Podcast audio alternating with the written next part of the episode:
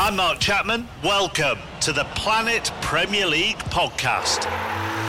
Each week, Cesc Fabregas, Nedum Onuoha, and myself talk all things Premier League. As a player, you don't have time to talk. No. You don't have time to make a plan. You just need to deal with wave after wave after wave. We watched Coach Carter, and he said, "Oh, afterwards, the game's just about doing this for your teammates." And I remember looking around halfway through the film, and half the squad was asleep. Planet Premier League. Listen wherever you get your podcasts.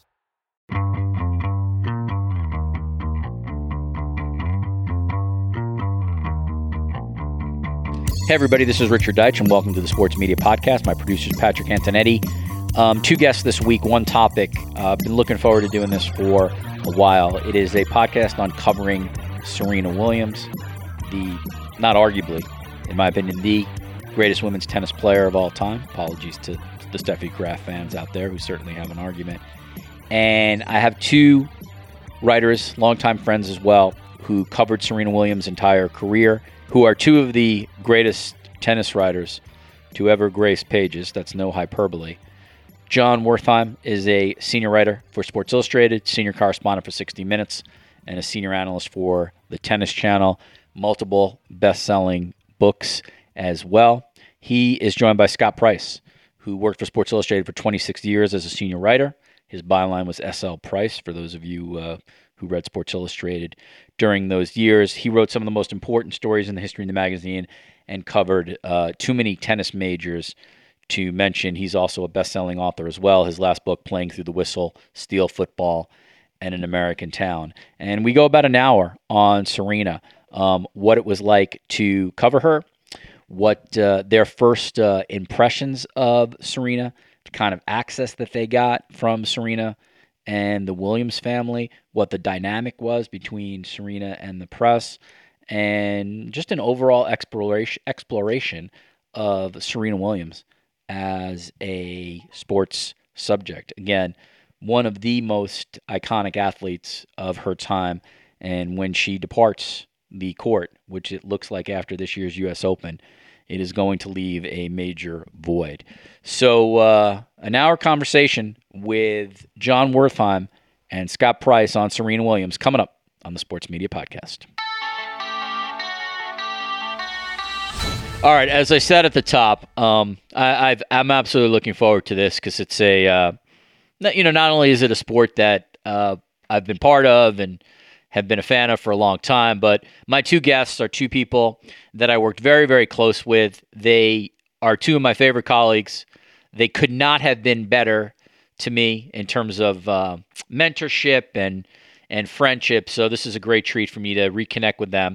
John Wertheim is a senior writer for Sports Illustrated, a senior correspondent for 60 Minutes, a senior analyst for the Tennis Channel, a New York Times bestselling author, I believe the inventor of the Tesla as well. That's in, in addition to all of John's other uh, stuff. Now, that last part's not true. And by the way, John, I have no idea if you are indeed a senior analyst for the Tennis Channel. I just like uh, that title. Scott Price worked for Sports Illustrated for 26 years as a senior writer, running some of the most important stories in that magazine's history, including too many tennis majors to mention. Like Jon, he's a best selling author. His last book, Playing Through the Whistle Steel Football and an American Town. That's the story of Aliquippa, Pennsylvania, which has a lot of famous NFL players. But the uh, the book is really revelatory about America and um, and sort of steel towns and, and, particularly East Coast ones and what happened to them. And I am pleased to be joined by John Wertheim and Scott Price. Welcome to the Sports Media Podcast. Happy to be it's here. It's like old times. Good exactly. to be here. This is like uh, this is like a, a media room at uh, major long ago. Yeah, if it was if it was old time, Scott would be sending me out to do legwork and then not using that reporting. Yeah, yeah. That, was, that would be yeah. Mm-hmm. Six page tennis column. Scott, uh, I just gave you 15 hours worth of work. How come there's not anything in here? Okay. All right. They, they were incredible files. That I can tell. Thank you. Yeah. All right, John. I want to start with you and then we'll go to Scott.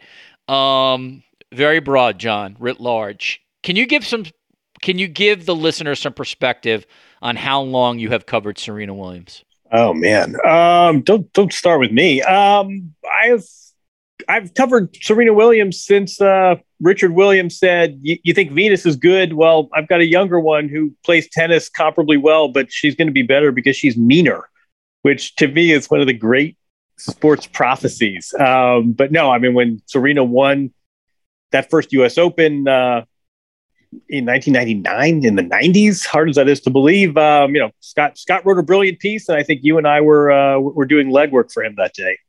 Scott, I'm going to get. Uh, um, I'll get to that piece because it's, I think, very important as part of this conversation, and that's the September 20th, 1999 issue of Sports Illustrated. For those of you who are real Sports Illustrated fanatics, uh, Serena's on the cover. Little sister, big hit.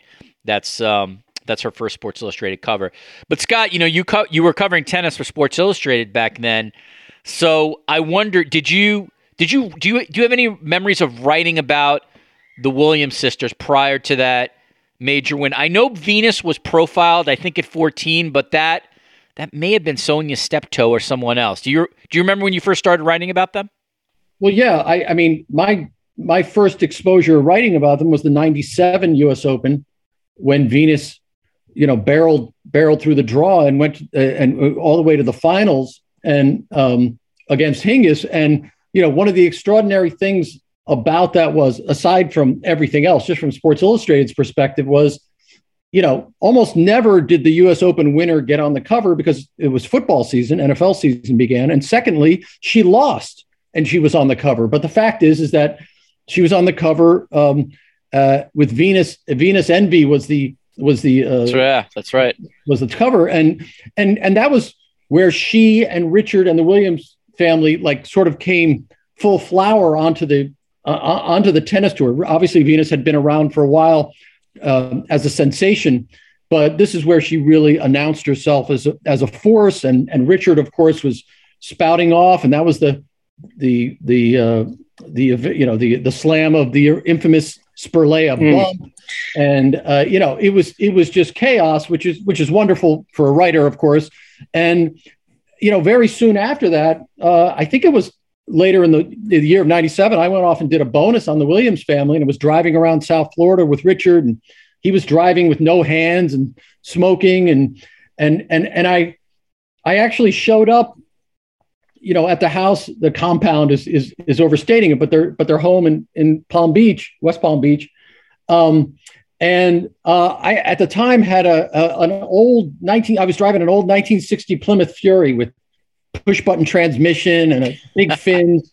And and and that, that was my car. And richard williams you know loved it. I absolutely loved the car. So it was so it was a great little intro. And you know i was obviously watching him coach serena and, and venus on the court um, spent time with the family didn't i don't think i spent much time with the Oracene then um, but, you know and and that was a, a big story and of course you know richard was this this dominating presence at the time, and he sort of sucked up all the air in the room. And you know, you, you had to talk to Richard at all times after almost every match because you who knew what he would say. He was talking about that was the t- the era where he was talking about like buying Rockefeller Center and you know, just all kinds of crazy things.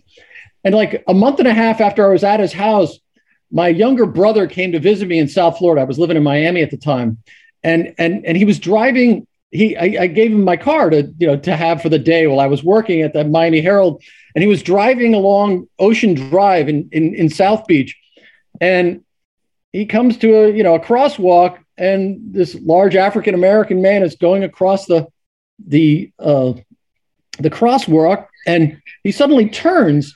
And my brother was not a tennis fan, but even if he was, there's no reason why he would have known who Richard Williams was. And and the man turns and says, "Hey, where'd you get that car?"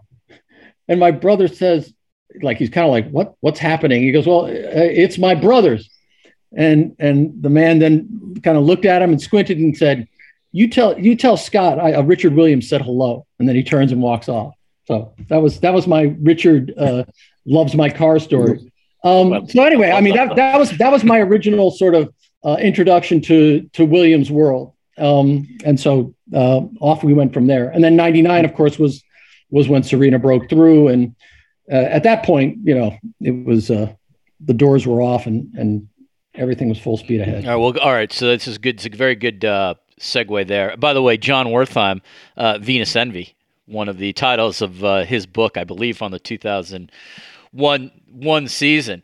Man, that you know, I will say, I, it's like it's like flashbacks now flowing through. I can't. I, I remember all the press corps following Richard everywhere eh, like early on, and like he literally was like on the back page of the New York Post. It felt like every day because he was saying uh, things. It's just like a, I mean, very very different than the than the Serena Williams you sort of think about today. Obviously, as uh, she's a mother now and deep in her 30s. Okay, September 20th, 1999. As I mentioned, that's the cover of Sports Illustrated.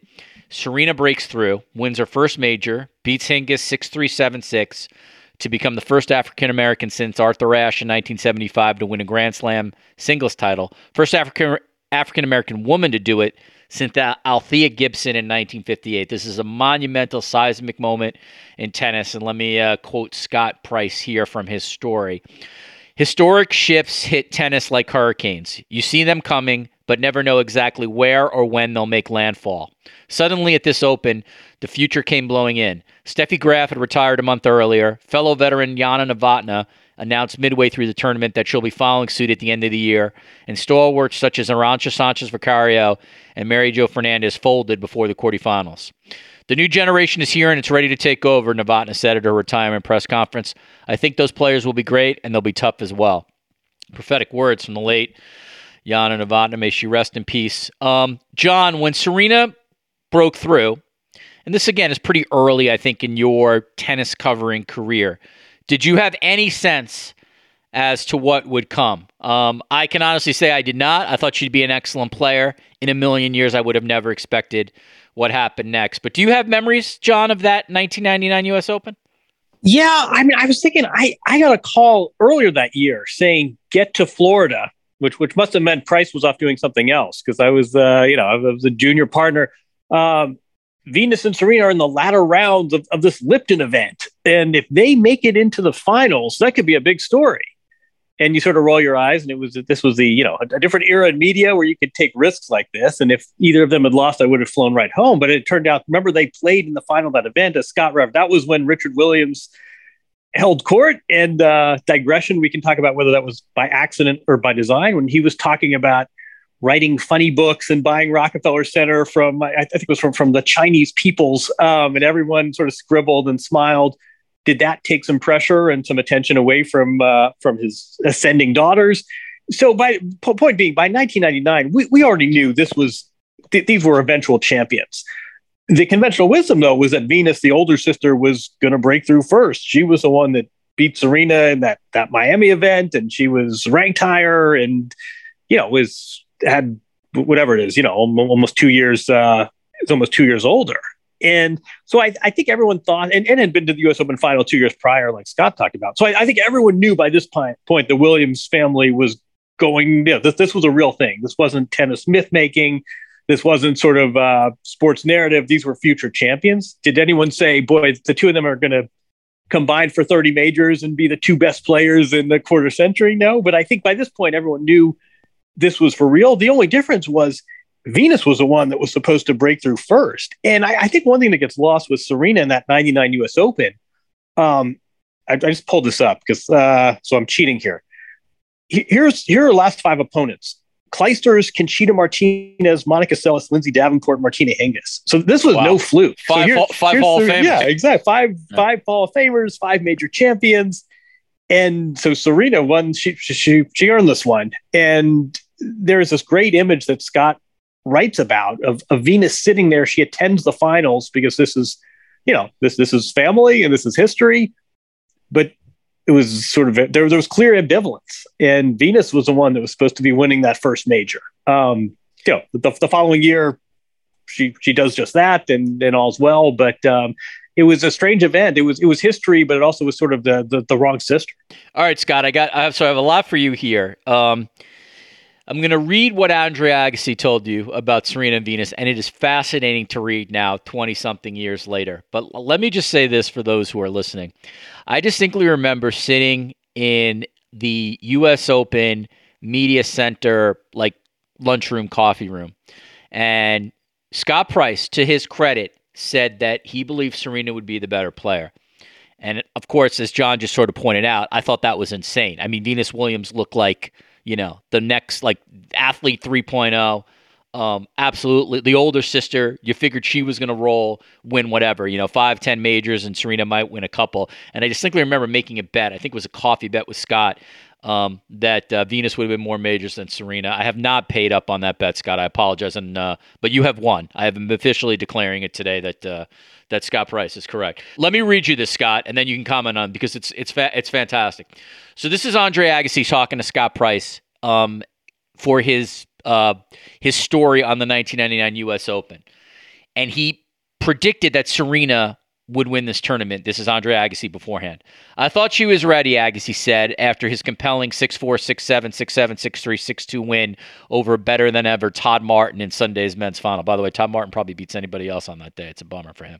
I like her game. She and Venus are incredible athletes, but it's my belief that Serena was more ready to win a big tournament. Her second serve is a lot better, her forehand is better, and she's a more efficient mover. They're both fast, and Venus can elevate into greatness as well, but she's going to end up taking a bit more work. Scott, Andre Agassi called it, and he called it when Serena was 17. Well, let me, let me just say something about, you know, our bet. You know, Andre wasn't alone. I mean, the reason I, I felt secure in making that bet, I, I mean, you know, I was smart enough to talk to people who were smarter than me. And in tennis, tennis people, former players, coaches were telling me, look, you know, Venus is great, but but Serena's total package especially her transition from baseline to net, her forehand, I mean, her serve. She's just a more um, f- not flawless package, but but but just it, it, it's it's just put together a little bit more efficiently than Venus. So in tennis circles already, I mean, Agassi was sort of the the the most eloquent edge, you know, voice in that. But but she had won, I think, 16 in a row earlier in the year. Uh, as John said, you know, you know, she obviously you know tore through the draw um, against Hall of Famers, but but people who were analyzing tennis the way that you know on a level that I could you know never do were telling me th- this is what we're seeing from this package um, that is that is Serena Williams. It's just a more efficient machine in many ways than Venus's. It, it, Venus's game will and can, can and will break down under pressure. Um, and and and and Serena just has flaws, has far less flaws in that regard. So so just that that that's where that comes from. And so Agassi again, you know, he told me that, and as I said, I mean, at that point, Agassi, um, he, he, was always a tennis savant, but but when he spoke about tennis, it was I, I just recall him, you know, instant recall of messages, uh, messages of matches, you know, Davis Cup matches from like six, seven years before, where it was like, you know, this stroke, that stroke, like instantaneous. Um, people would ask him what happened there. I mean, he, he's remarkable in that regard. And and again, he's so honest. He wasn't honest about himself at times, uh, but he was he was absolutely blunt, honest about tennis, and he and he couldn't help himself. And and so when he said that, I took it to the bank um, uh, when it came to Serena. All right, John. So Serena Williams wins the U.S. Open in 1999, but she doesn't go on a run like a major run over the next two years. The next two years are essentially like sort of establishing herself as a top 10 player. She makes the finals of the U.S. Open in 2001. Then we get to 2002. Um, and that's Serena winning the French Wimbledon, U.S. Open. The next year, she wins Australia and Wimbledon. So that's basically six majors uh, over the course of two years. What do you recall uh, about like that time with her? Because that's really where she becomes, you know, sort of an all timer. I mean, the the 99 was a great win, but it did take her a couple years. And then in 2002, that to me is like where the rocket fuel goes. And, and that's when she becomes the player we sort of ultimately uh, uh, now know her to be.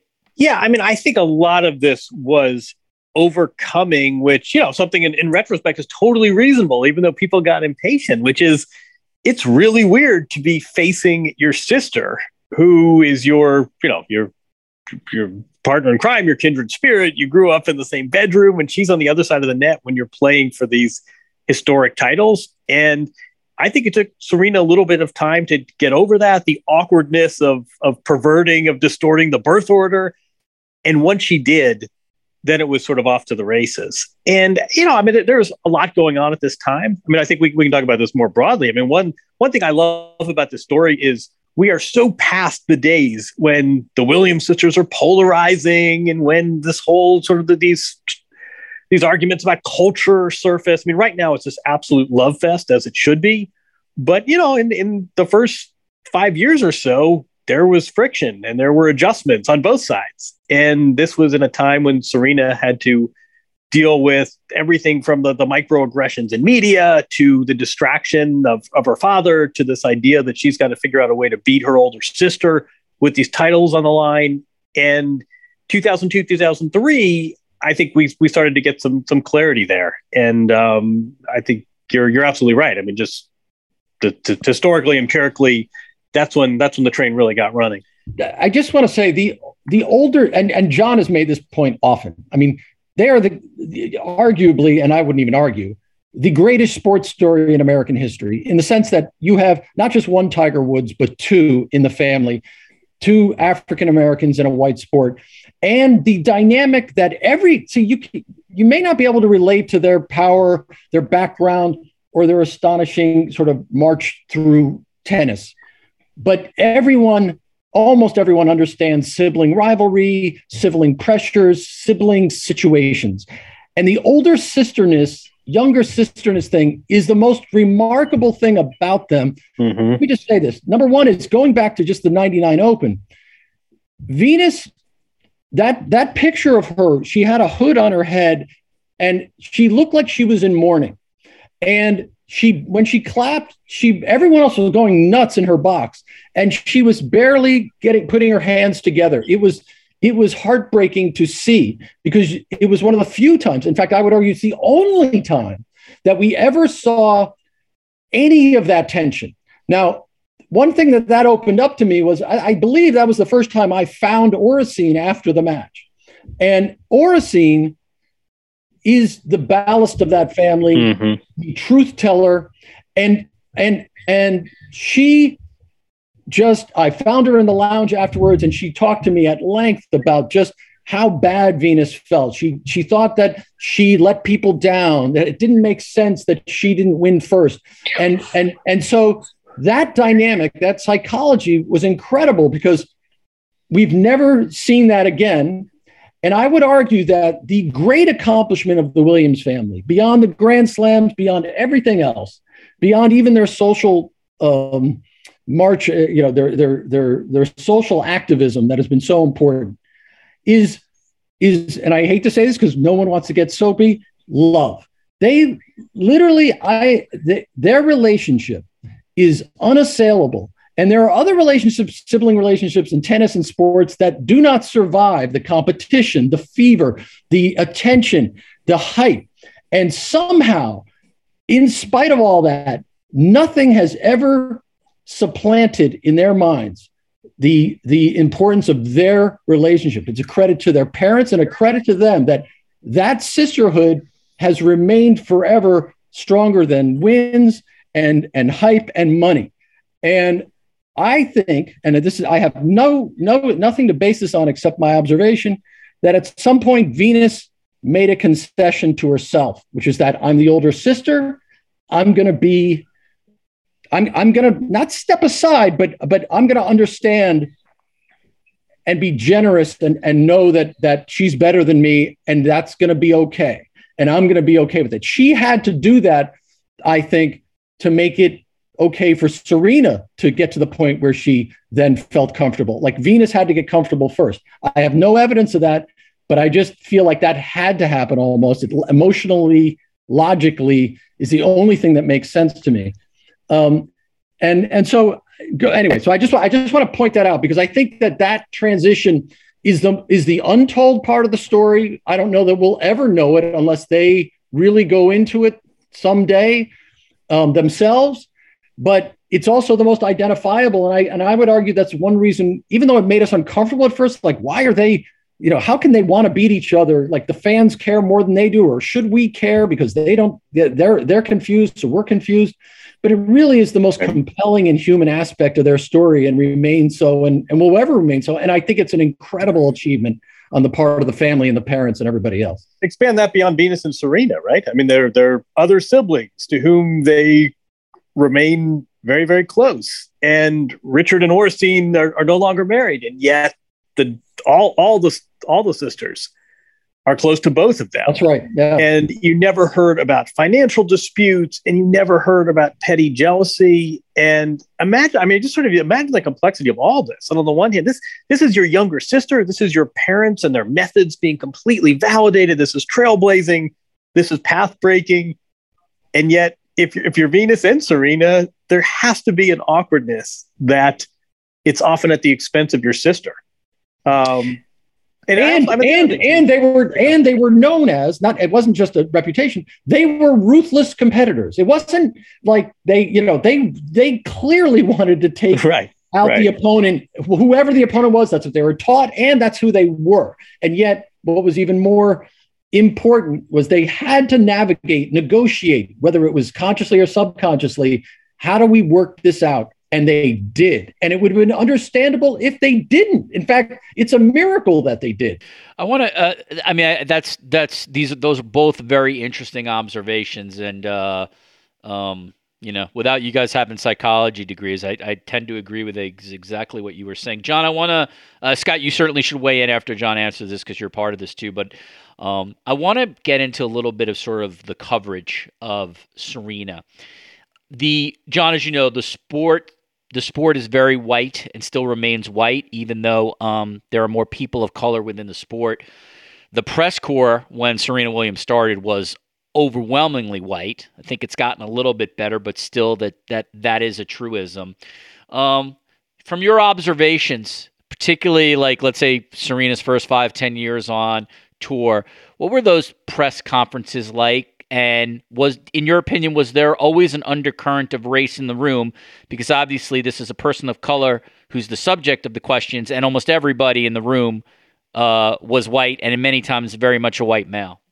Yeah, and then you know, let's let's uh, let's let's quickly point out we are we're three middle aged white guys talking about this right now. Exactly. Um, it was something. I mean, at, at first you're like, man, this this is this is tricky to cover, and you sort of want to be conscious of the dynamic and the power imbalance. And I mean, I, I wrote about this um, a few weeks ago. I still remember Serena 1990. We're, we're playing sort of p- history nostalgia here, but 1998, Serena Williams goes into the press conference. She, you know, the, the, the media corps does not look like her. And there's this, dis- do you remember this, Scott? There's a dispute over the origins of the word ghetto. Ghetto, exactly. You remember that? Yep, I was there. Yeah. Um, and, you know, in, in retrospect, is this really an appropriate conversation to be having with a 16 year old woman of color? Perhaps not. Um, but Serena said the word ghetto has, or I'm, I'm paraphrasing here, but, you know, has, has origins in the black community. And somebody said, no, no, no, it pertains to Eastern Europe and, and Jews. And there's this sort of dispute with this overwhelmingly white male press corps. And she's 16 years old. And the 16 year old girl about the, the you know the, the etymology of the word uh, ghetto which is sort of a, you know in, in, retrospect probably not the coolest conversation to be having uh, in the first place. And somebody brings in a dictionary and serena looks at the dictionary definition and says you have your information i have mine. And I, I, thought in, in retrospect um, boy if that wasn't a, a, bit of foreshadowing right there. But um, no i mean it, it's I, I think a lot of the and John, John, by, by the way, the year before, you know, Richard, you know, that whole Spirlea incident, you know, part of it was Richard calling uh, Spirlea a big white turkey. Big, big, big, tall white turkey. Exactly. Yeah, so, um, so, so, race was, uh, Richard, I mean, I'm not, I don't, I don't want to sidetrack John, but I'm just saying race, race was almost always in the room, especially early right. on. Yeah. And I also think how, however, however fraught it may have made it, you know, imagine you, you put yourself in there, you know, in the, in the, in the shoes of these uh, two sisters staring out at a sea of, uh, you know, pale, overwhelmingly white, overwhelmingly male, uh, reporting. And I mean, again, I, I think, uh, you know, I, I, think that's a relationship that improved. I, th- I think pretty early on, um, both the Williams sisters sort of said, you know, enough with this tennis media, which which actually worked to the benefit of Sports Illustrated. And yep. then pretty soon it was sort of then pretty soon it was enough of the sports media. Right. Right. And and suddenly, you know, it was and you know, I mean you know, notice where in 2022 Serena chose to make her retirement announcement. But um quickly as you know, I, I think this was completely logical and rational, but as as they got to be bigger and bigger stars, the interactions with the tennis media, they they they didn't want to talk about forehands and backhands and who you're playing in the next round. They wanted to talk about they didn't even want to talk about sports. So very early on that the tennis media sort of fell in priority, and you you would expect that these are global superstars. Um, you know, t- talking about who, they were going to meet in the round of 16 was not where their priorities were. So, Scott, let me get to you because this, John hits on something that's pretty important. I think one of the benefits for uh, for you and John in particular, because you two were the ones who were writing the the magazine stories, and the magazine stories usually afforded you some one-on-one time with the winner of the tournament, and obviously in many cases that was Serena Williams. I always thought that when it came to the sports press, the Williams sisters were incredibly good. I don't want to, you know, I, am saying the Williams sisters. I'll just include Venus here, even though this is really a covering Serena podcast. The Williams sisters and their family were very, very good with Sports Illustrated by and large. I can remember, Scott, so many times when um, it would be that final Saturday or Sunday, you would get one-on-one time with Serena, and that was a, that was a.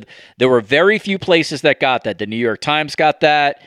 Maybe there would be like an ESPN who got that, some major foreign uh, L'Equipe or something like that. But Sports Illustrated was always in that loop, and I think that absolutely helped you develop a really good relationship with Serena, at least as good a relationship as can have with a with a press person and subject. And like you said earlier, I think going to uh, the family in '97 probably helped as well. So I wonder if you could just sort of reflect on how you saw your individual relationship, and obviously through the prism of Sports Illustrated with Serena over the years you covered her. Well, I, you know, it's funny because um, you know, like you know, first of all, we we we split the slams number one. So so I mean, I was I did the U.S. Open I think almost every year, um, but but overall, John and I, and before that, uh, it was Sally Jenkins. I um, split the slams, and so you know, John obviously had this has this situation as well, and um, I'm sure, and um, I I found her to be to be great. I mean, there's there's no question about it, but um, in my coverage, I was also I felt free to, and I did criticize her um, you know, especially when her behavior, I thought, you know, crossed the line. And, um, you know, I, th- I thought I was pretty tough on her. So there were times when I thought there was a real chill in the air. Um, and, you know, there, I mean, I, you know, after her, the, I, I, am I'm, I'm blanking on the year, it might be 2009, but whatever, you know, the, the infamous, you know, foot fault called the US right. Open. Um, uh, you, you, know, I, I went out to see, uh, you know, every, I mean, it was complete chaos and and I, there was not going to be a one-on-one that night. The Williams family was was was out of there like a shot, and I, along with you know the New York Post and everybody else, sort of raced around to the to the entrance, the the the, the players' entrance of the U.S. Open because we figured, well, that the you know the family's coming out at this point, Richard Richard's there. If I if I remember correctly, Richard was there, um, unless I'm conflating with another of these situations. But regardless, I went up to Richard and said, oh, Richard, well, you know, what do you think? And he said, get the, get the fuck out of my face, you know? And, and so I don't know if it was me specifically, although, you know, he certainly recognized me because we often would talk about my car. In fact, we might have talked about how much he loved my car maybe two days before that, which was warm and fuzzy. And then the next thing you know, I'm, I'm getting, you know, this. So, so it, my relationship with them was not always, um, incredibly tight, but it was always there was always dialogue. Like and and I you know criticized when I thought they were wrong, and I praised when I thought um, Serena did great. You know, so so it was weird because I, I, there's no question they knew the value of Sports Illustrated. I remember a French Open after at least after 2009, more like in the early 2010s.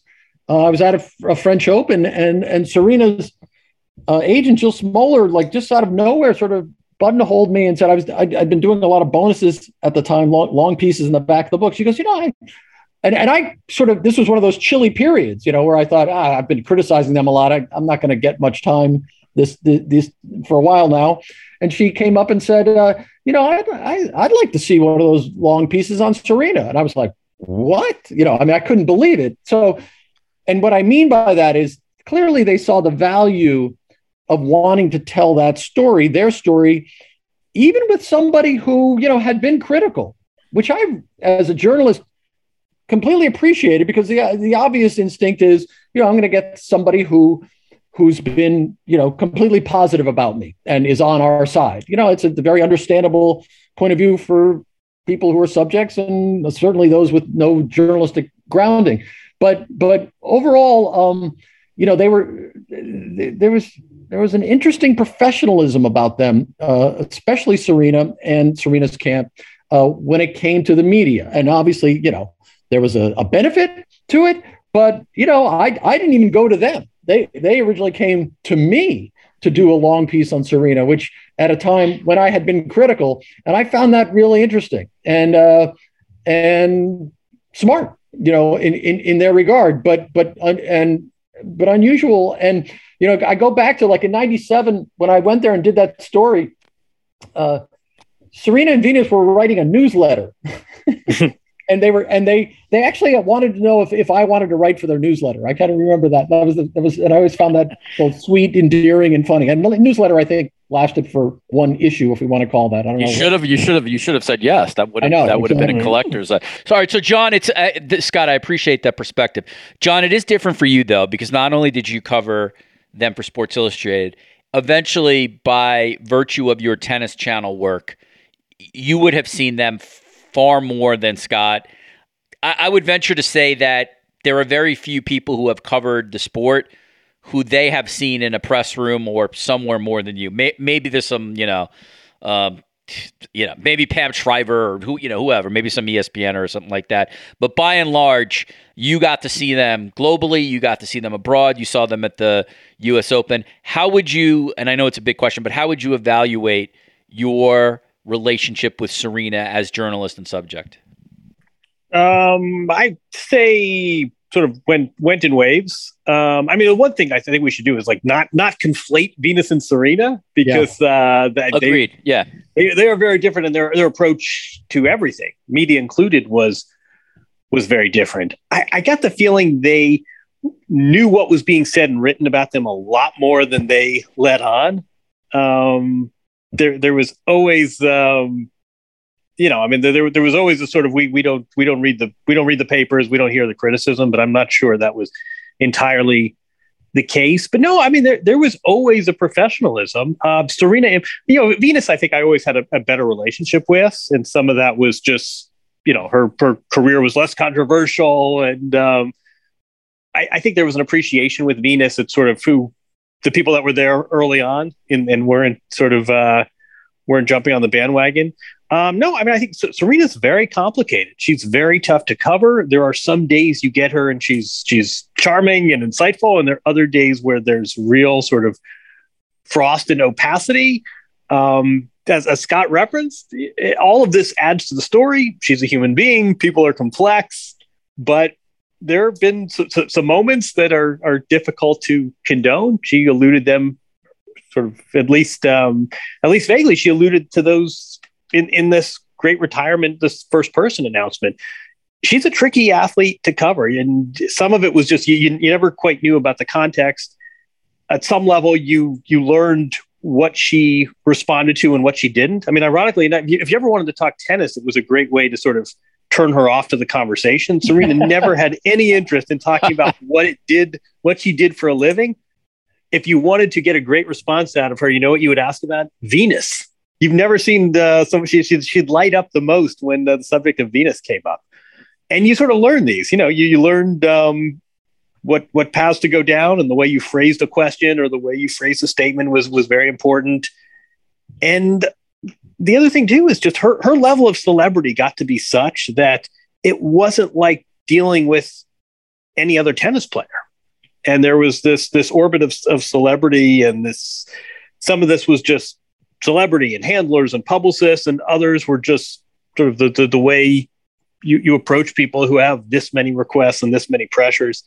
But um, no i mean there, there was always there was always a level of professionalism with serena. I just think that um, you know the the tennis became less important and the demands of media i, I think got to her uh, pr- pretty early on actually. And uh, john you may agree with this or you may disagree which both would be interesting uh, especially if you disagree um, i found especially later once it was clear that serena was you know one of the all-time if not the all-time greats it might even be after you know you had declared her you know on the cover of SI. I think it was after Wimbledon as the greatest of all time. I mean, you know, she she was by all all accounts, the greatest, and and and it surpassed Venus by leaps and bounds. And I remember a number of times reaching out to Venus, including, by the way, her 20, but when when I wrote this Sportsman of the Year piece on on Serena, Venus was the only one who wouldn't talk to me, and I don't think it hmm. was I don't think it was negative. I don't think it was, but I feel like Venus wanted to carve out her identity as a great player separate from, and she didn't really want she she's sort of like I've spoken my piece on Serena. Everyone knows her love. I don't need to again talk about how great she is. Um, that this is my feeling about about Venus. If you want to talk about me and my career, I'm happy to talk about it. Um, but but there was a point where she, you know, at least for the media, unless she was in charge of the discussion and you know suddenly would say something incredibly endearing and, and great about Serena she was not going to be, uh, you know, in the chorus with everybody else saying how great Serena was. And I'm not saying she didn't think she was great, but I just felt there was this sort of self, a need as a proud athlete to say, I'm not just here to be Serena's caddy. I've got a great career right. going for two, and I and I need to tend to that. And you know, uh, and so I, I, I found that that there was a there was a real integrity there because it, it, it wasn't impugning their love or affection for each other. It was more like I'm a professional athlete.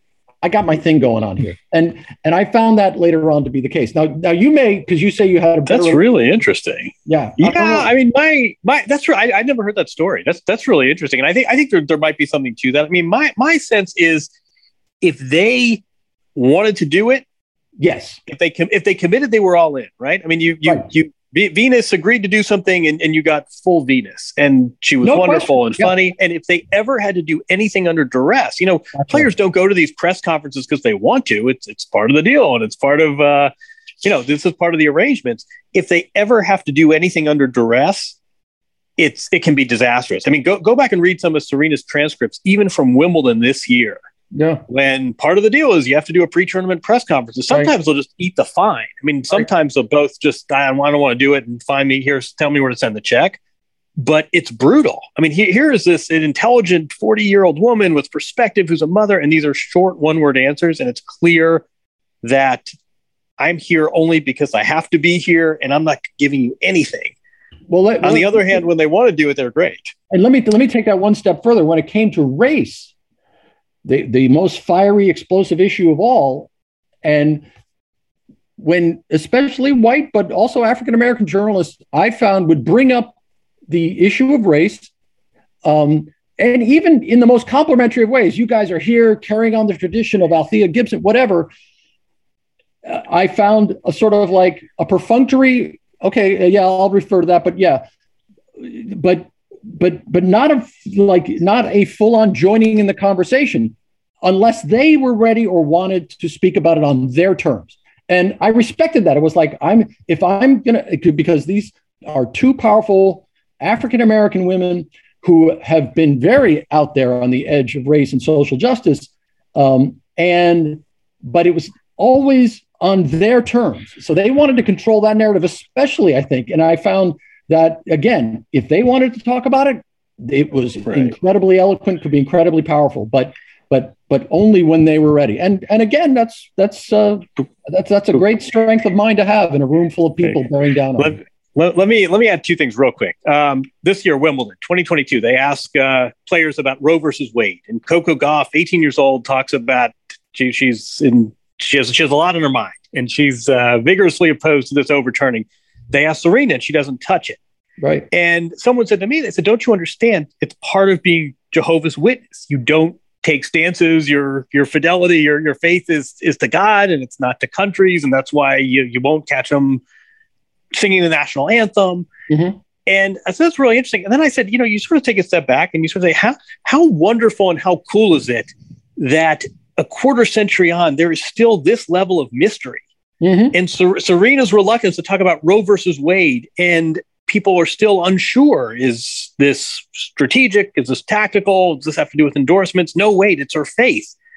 Um, they held back. I mean they, they, did not always sort of you know they, they didn't know open whatever our, our cliche is in media right? I mean some some people they they play ball every time and they um, you know they open the bucket. You didn't necessarily get that with venus and serena. And there, there's something kind of it, it's admirable and, and kind of wonderful that this deep into the story there is still this level of mystery all right a couple a couple more here guys um let me start with you, John. I, I, think one of the things that we've always seen in tennis when someone makes the announcement that their their time as an active player is done, whatever that final tournament is, particularly if it's a major, you get I mean, love letters and flowers and the whole treatment, whether it was Andy Roddick or Agassi or James Blake. I mean, it, many times it doesn't even matter like the star of the player. In this case, I think it's the greatest women's player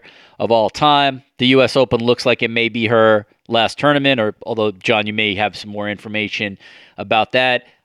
However long she is there, I would expect um, the love-in of love-ins at the U.S. Open for Serena, who didn't always get um, the adulation of that open crowd. What do you expect in a couple weeks in uh, in Queens?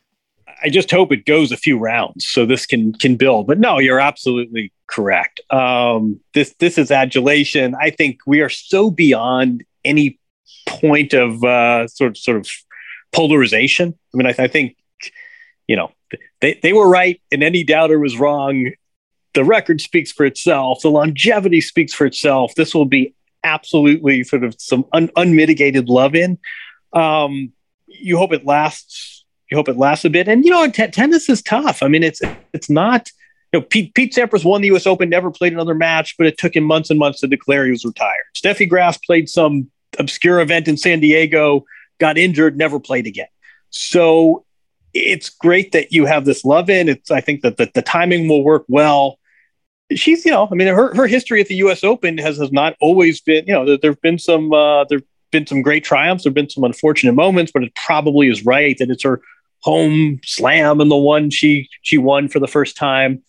Um, but I think this will be an, an absolute Serena celebration, and other players have a chance to join in. I mean, it really. Um, I, I think one of the underrated parts of this story is there there was friction in the beginning and um, there's there's no friction anymore. I mean, this this is an absolute sort of titan of an athlete, and she will get the the send off she deserves. Scott, um, the you know a lot of times when someone um, as well known as Serena retires in a sport, you think to yourself, well, is this someone who might be interested in you know, heading into broadcasting. And, and I, like, I cannot see Serena Williams ever being a full time broadcaster, though I think she'd actually be a really interesting analyst because I think um, her ability to describe the game when she wants to is is really really good. Do you my sense is without knowing anything and you two guys have always been closer to this than me. My sense is that Serena's future will have very little to do with tennis. How do you see it? Well, I, I, I agree with that, but I would say that we've been predicting the Williams family future for you know quarter century now, and and you know nobody thought they were going to last this long and be the the sort of gray heads of tennis. Like every, everyone, including Richard, was predicting them leaving by the age of 25. So I, I wouldn't I wouldn't say never, but I agree with you. Every indication, and John said, you know, tipped to this earlier with the Vogue magazine thing. You know, her her um, scope is larger than tennis. I can't see her being confined to it. Let me. Can I just add one thing about the Open? I mean, what's fascinating is Serena's relationship and the Williams family relationship with the Open has always been incredibly fraught and tense.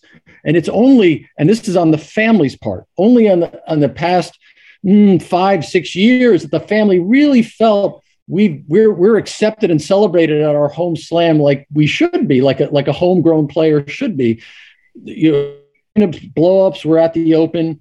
Um, Venus obviously had the contentious, you know, first first uh, uh, U.S. Open uh, uh, final that she contested. The family has a very fraught history with the Open and wondered, like, why here? Why are we constantly um, under pressure in a way that no other place is here? and it really they really didn't feel and they also felt we're always the overdogs under uh, open crowds love underdogs so so they almost always were being like why are people cheering more for kim clijsters than for than for serena, serena or venus it was a mystery to the family, and and you know they they they really had problems with it. So it has been a love fest, and I and I predict it'll be a love fest. But the relationship between the Williams family and the U.S. Open is is is is is its own incredibly interesting and intricate story. It's unlike their history with any other slam. John, do you? Uh, I mean, fair to say that we're not going to say hello and welcome to the Credit One Charleston Open. I'm Serena Williams, joined by like I I, I don't I, I don't I don't think I see that in the future personally. Well, I, th- I, think she'll be coaching a player, so uh, she won't be able to broadcast. No, I, I think uh, I, I, think you're right, but I don't. I mean, part of this is just um, again the, the, the mystery of, of, Venus and Serena and the who the hell knows of it, and you you'll go broke if you ever try to predict anything.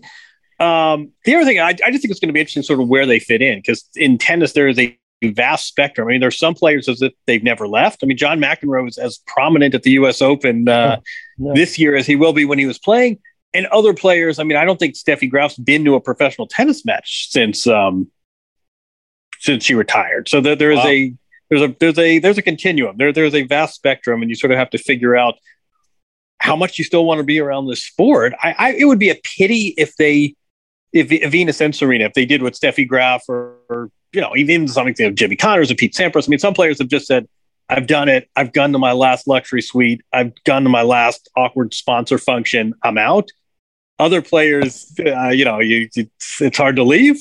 It'll be really interesting to see sort of where they stick the fork. All right, here's the last one. Um, and all of us sort of, you know, the, the one thing you don't want to get caught in is that, like, oh man, the sport can't like survive after Federer, and Nadal, Djokovic. Oh man, the sport can't survive after Serena. Like the, the goes on. There always um, there's always another crop of great players, and and you watch the sport because you love the sport with my preamble there, Scott, all that said, if you talk about sort of the media aspect of the sport, the broadcasting of the sport, the star power of the sport, Serena leaving is really, really a monumental thing. You know, I'm on the WTA website right now and looking at the top 10, you know, Swiatek, Sakkari, Ons Jabeur, Halep, Sabalenka, Pegula, Muguruza. I mean, again, but Bencic, Gauff, all very talented, accomplished players.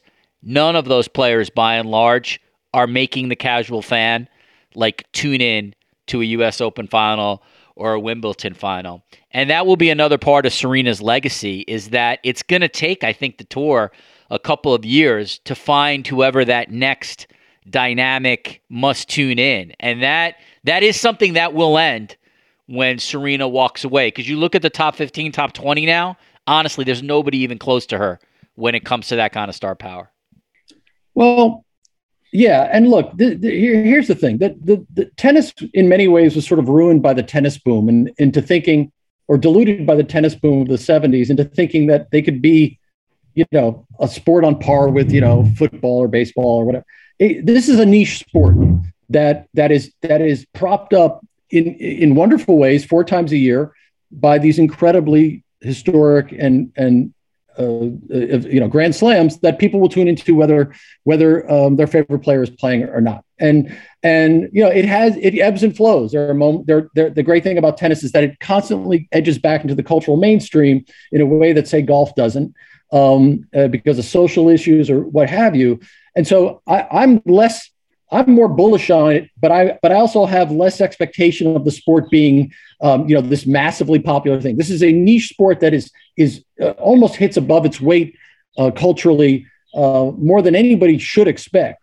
And having said that, I mean I, I would disagree with you. Just Gauff and Alcaraz alone, um, I'm I'm really interested into seeing what comes next, um, and and I'm mesmerized by their power and and grace and and and and potential. So um, I I hear you, but I've covered the retirement of a lot of of players, um, and uh, you know, it, it's uh, from Agassi is a perfect example. You know, what what are we going to do after Agassi? He's you know, people love him outside the sport, even if they know nothing about the sport. And how can we possibly care about a Spaniard, a, a Serb, and a and a and a, uh, and a Swiss instead of Andre Agassi? And and and ones that don't misbehave really all that badly uh, compared to uh, the previous generation. And yet, the sport they people did, and and and and so I'm a little bit more bullish on it than you are. Um, but I mean, we are talking about the eclipse of of of the greatest woman player of all time, arguably. I mean, obviously, uh, in a in a, sm- a, concentration, smaller concentration, you can argue Steffi Graf was more dominant in her era. You can argue about Martina, but in terms of this overwhelming presence, I, I, I think it's inarguable that that Serena is in the conversation, if not absolutely the greatest. And when that happens, it does leave a hole. But I'm not as I'm not with you that it will last as long as you think it will. All right, so John, you could settle this because again, I I know what's where Scott's coming from and I respect it, but I say to him with all due respect, uh, Federer, Nadal, and Djokovic are not walking through the door in the next five years in the WTA tour. I hope I hope to be wrong, and I will still watch it because I am a fan of the sport. But I am thinking of the American consumer, and again, I look at the top twenty, and I don't see it. Maybe Raducanu and maybe Gauff become that, but I I think we are in for two or three years of multiple different kind of major winners and it becoming at least on the women's side a very niche sport. But you are there every week so i leave you with the final word. Oh man. Uh, t- t- tennis is a big tent and it will uh, it will be lacking some significant supporting poles pretty soon. Um, but i think i i tend to agree with scott. I think the real legacy of serena williams is that she absolutely obliterated these notions of tennis. And we, we talk all, oh, it's a country club sport. And yet, I don't know, you go go down the list. You know, Novak Djokovic's parents ran a pizza parlor and were chased by loan sharks. And Rafa Nadal comes from the island off the coast of Spain with this uh, with a hard driving uncle. And you literally Naomi Osaka, you know, that half Haitian, half Japanese. And I think that right now it looks pretty grim. This is the NBA when when Michael Jordan retires. And you know what? Eventually there'll be a Kobe and a LeBron and a Steph Curry. And eventually some kid is going to realize that, hey, if, if Serena Williams did it, it doesn't matter that I'm not from the Shaker Heights Country Club. And I think that so- someone will fill this void. They're still going to play four majors a year. There'll still be stories. It's still a sport that's individual and breeds craziness and all the reasons we love to cover it. It still breeds personalities. It's global there are enough virtues here that I, I don't think we're going to see anytime soon players winning 20 majors as, as Federer, Nadal, Djokovic, and Serena all have. I, I think realistically, for, from that perspective, it's going to be a while, but pretty soon a LeBron will come along. Pretty soon a Steph Curry will come along. And I think a large part of that is because Serena Williams is proof positive that there isn't just one way to get there. Yeah, I admire your optimism, but when Rybakina and Pliskova are playing in front of 800,000 people on ESPN. I'm going to email you both. All right. Uh, Jon Wertheim, you can catch, I mean, I can't even keep up with this guy's uh, resume at this point. It just, it grows every week. But uh, you can find him at Sports Illustrated, 60 Minutes, the Tennis Channel. Any other place, John? Did I actually, in all seriousness, did I miss anything or is that it right now? Can I, uh, we, we do have a fun Ohio State Michigan uh, film coming out in a few weeks. We'll talk about that later. But no, can oh, I just I say that. it was an abs- yeah. absolute pleasure. Seriously, all all bullshit aside, this was a pleasure. This this makes you realize that um, your your your colleagues are an important. They tell you about salary and they tell you about uh, passive advancement and commuter time. They don't tell you that having nice colleagues is a huge uh, factor in whether you like your job or not. And this this was a nice reminder. Well, I, and I, yes, and I will shout. Get let's before I say goodbye to Scott. Let me give a shout out to uh, to all the people who floated uh, with us over the years, from the Drew Lawrences to the Kristen Morses to the Jamie Lasantes, and I, you know, I apologize for uh, Elizabeth Newman. I apologize for whoever uh, I'm forgetting, but uh, the Sports Illustrated group at the Open was always great because everybody who was there really loved it, and you have to love it in order to, you know, stay there until one, two in the morning in a in a very empty uh, media room with, uh, you know, with cold coffee and stuff. Scott Price worked for Sports Illustrated for 26 years as a senior writer. Uh, check out all the great work he did, and uh, I mean, I have now forgiven him for literally the first uh, three three years of my career working endless hours and seeing literally one sentence of that work in the magazine. Scott Price, best-selling author as well, playing through the whistle, Steel Football and an American town. Scott, anything you want to add before we uh, before we wrap this up? No, it's a, it's it was a you know what it was a privilege to work with you guys. It was a privilege to cover this great sport, and it was a privilege to watch you know Serena and Venus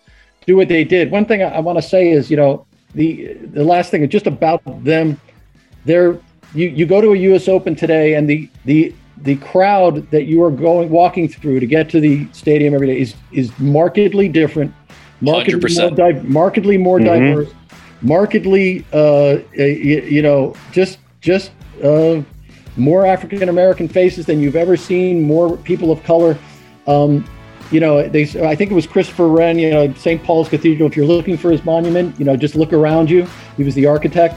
I mean, if you want an, a, a monument to what Serena and Venus have meant to the sport, look around when you go to the U.S. Open because that crowd is the monument. They changed tennis, what it looks like, what it feels like, and what it possibly can be. And uh, uh, it was a joy to actually just not just talk to you guys, but also to remember um, the impact they they truly had on the game. Yeah, that's well said, Scott. All right, check out Jon Wertheim's work. Check out Scott Price's work. Gentlemen, thank you for joining me today on the Sports Media Podcast. Thank Great you. Together. Thanks. All right, back in the studio. My thanks to Scott and John. They were great as uh, as expected, and I hope uh, I hope you enjoyed that. I hope we, we could bring you something different when it came to uh, some of the backstory of Serena Williams. If you like these kind of conversations, please uh, wherever you listen to podcasts, leave us a five star review and a nice note. That's how this podcast continues. You go through the archives. We've had some pretty good stuff lately. Joe Buck on Vin Scully. That was pretty cool. The rise of the black quarterback and what it means for America. A, a conversation with uh, Andscape senior NFL writer Jason Reid, who wrote that book. Did uh, a long form on what happens next with Brittney Griner with Dr. Danny Gilbert, who is a uh, hostage policy expert, and TJ Quinn, who has been covering that story for uh, ESPN and covering it well. Soccer commentator Ian Darke was a recent guest on this podcast talking about uh, covering the World Cup. Again, head to the archives. There should be conversations that uh, you can listen to. Many of them become evergreen. And so uh, please, uh, hopefully, uh, you'll find something you'll enjoy. I want to thank Patrick Antonetti for all his hard work. Thank you to Cadence 13 and everybody there for their support. And most of all, thank you for listening. We'll see you soon on the Sports Media Podcast.